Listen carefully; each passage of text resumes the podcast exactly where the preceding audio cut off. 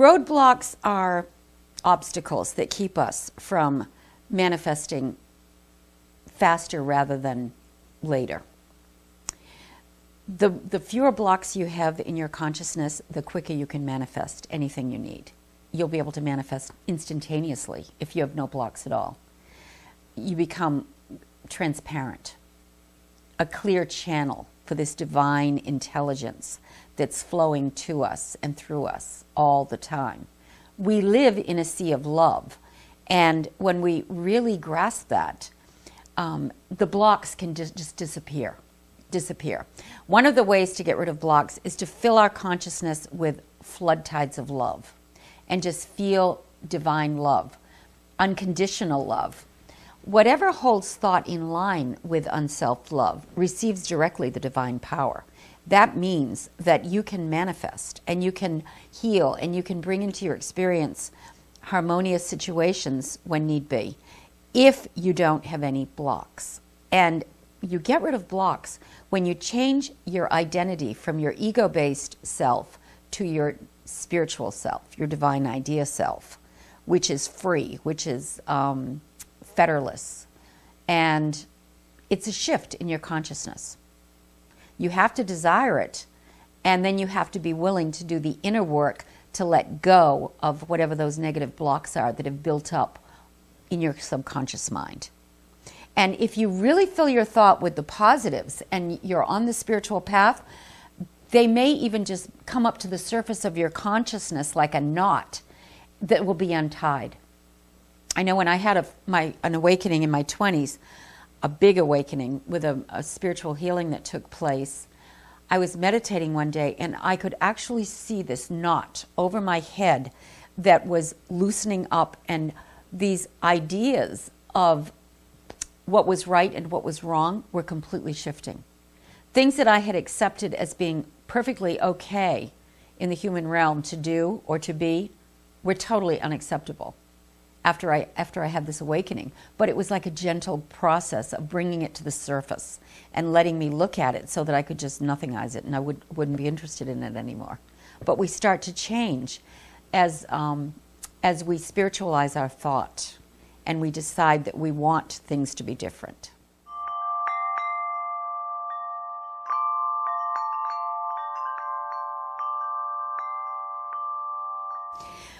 Well, you know, sometimes because we're living in our own sea of consciousness, it's very difficult for us to be self analytical and to see what it is.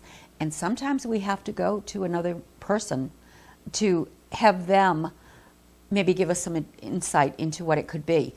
It can even be a good friend. You know, if sometimes if you just have a heart to heart conversation with a good friend about something that you feel is blocking you, they may have an insight into your behavior or how you operate that can awaken you to the realization that maybe this is what I need to do in order to make the shift in my consciousness.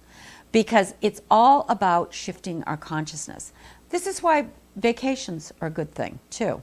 When you get a change of scenery.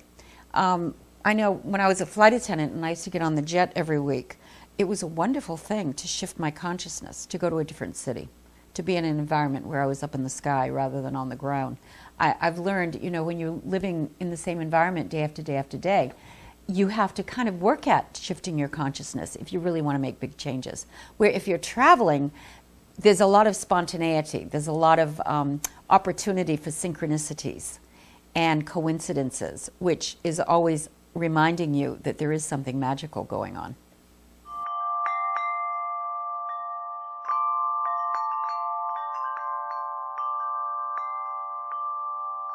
Meditation is like mind clearing.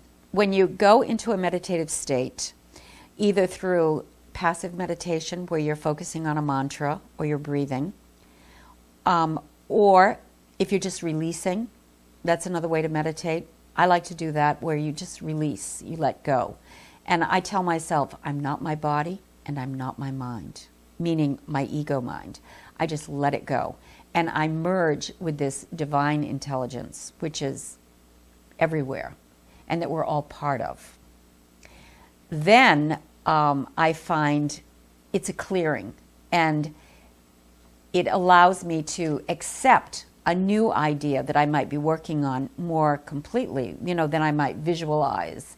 Um, I used to do it when I was writing my book. I would visualize myself standing in a bookstore holding my book that was finished, and now it's finished. Now I'm visualizing myself traveling around the world talking because I like to travel. There's always something to work on.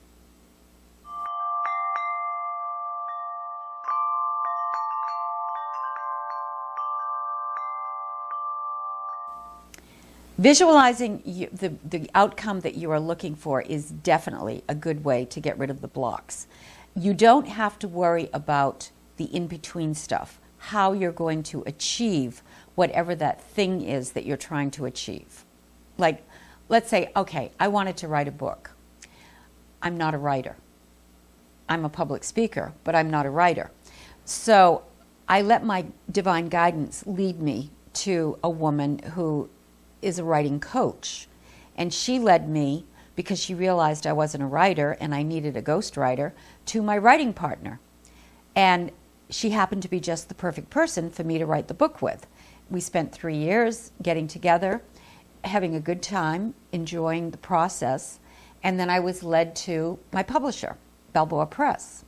And every step along the way has been very interesting, fun, it's been a learning process, it's been very creative.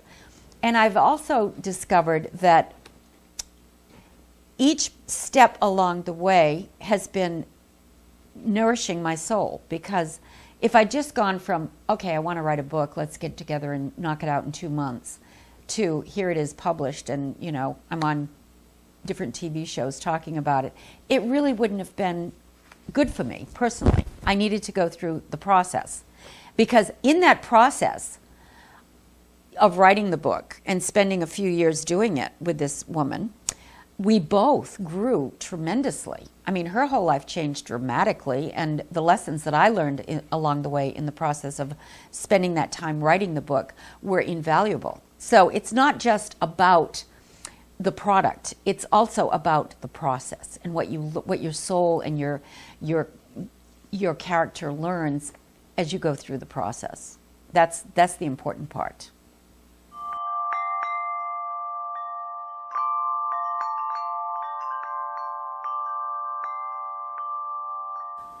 Okay, if you're trying to manifest abundance into your life, there's a few things that you need to take into consideration about abundance.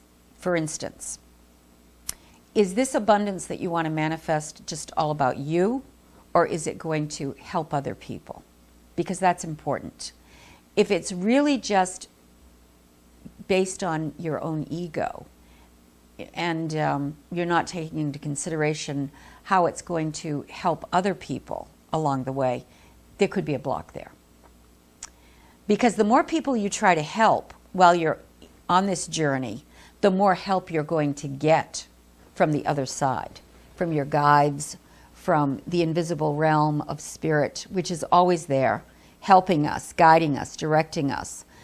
And that help comes as we become less and less self centered and more and more altruistic and thinking about what we can do to help the planet.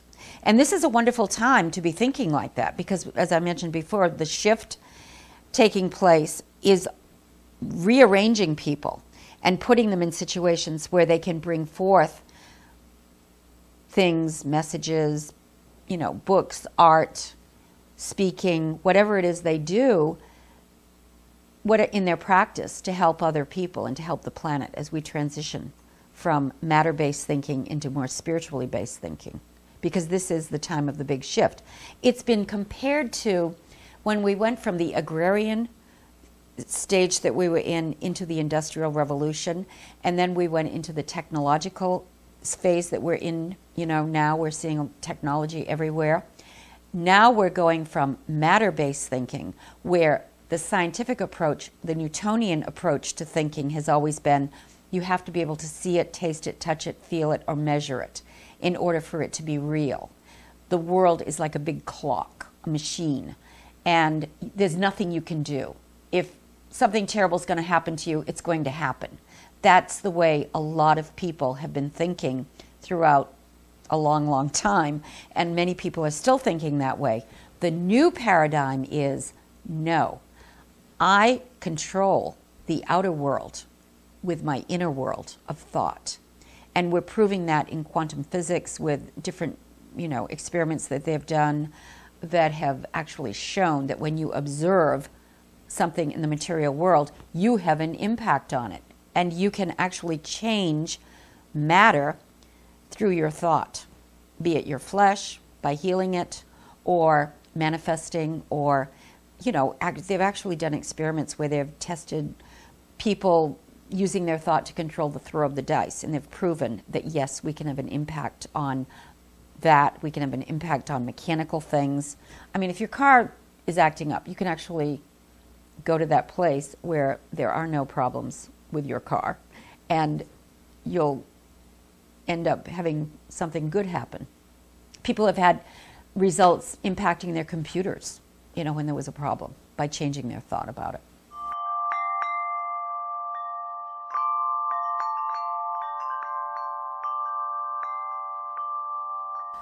Well, I do think um, if you're interested in this approach to life and you're really on the path, I know for me, I couldn't, I couldn't read enough books. I mean, once I had that experience when I was 21 years old of manifesting an apartment in New York, a transfer, and it, it worked out so harmoniously. And it made me realize that um, what we think about, we can manifest. I wanted to know more. So I just started reading everything I could find on the subject. And you, will find that when you're on the path, you'll be drawn to workshops and books and people and situations that reinforce and help you um, along the way figure out how to become more and more effective.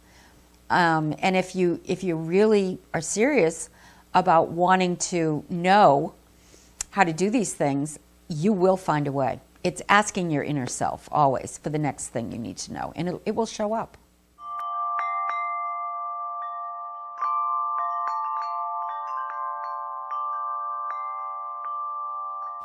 When you focus on what's blocking you, you're, you're just going to get more and more messed up. Uh, one of the things we're seeing a lot of in these times, I'm being told, is um, people having problems focusing or remembering like an Alzheimer's situation they're going into. And, you know, it's a proven fact that if you meditate every day and you use your mind to think and explore and to discover new things, you're going to be a lot better off. So it's really important with all the people that are coming along now that are baby boomers, they're going to be the biggest part of the population. They want to be able to continue thinking and focusing and interacting and doing things, meditating every day um, is, is very key because it's been proven at Harvard Medical and different schools that you can actually rebuild, you, you make neuron connections in your brain every time you meditate. They have done MRIs of people like the monks that, you know, meditate with the Dalai Lama. And they know that people who have spent decades meditating, their brains light up in ways that the average person's just doesn't. So it's a really important thing to learn how to meditate and have some sort of practice that you do every day and be excited about using your mind in a special way because this is the next phase of human evolution.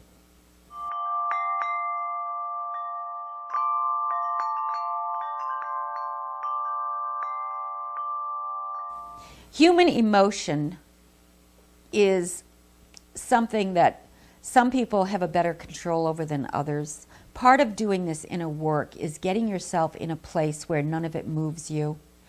I know many people still carry a lot of anger or jealousy is a big emotion, um, frustration. Just being out of sorts with yourself is not a good thing. If you really want to be in the flow and have your life just show up every day in a very harmonious way so that it's effortless, it's fun, it's joyous. Getting rid of these negative emotions is an important part of it. and they they start to disappear the more you focus on unconditional love, making it a point to love mankind and not have all these prejudices and attitudes about our brothers and sisters the way some people have we see it you know manifesting in the news all the time where this group hates this group you know this these people want to go to war with these people. Well if you're really living from your higher self your divine self there is no war. Men and women are equal. There is no prejudice. There is no extreme patriotism. We're all citizens of the universe brothers and sisters and we live in order and divine order and peace. And it's a whole different way of living.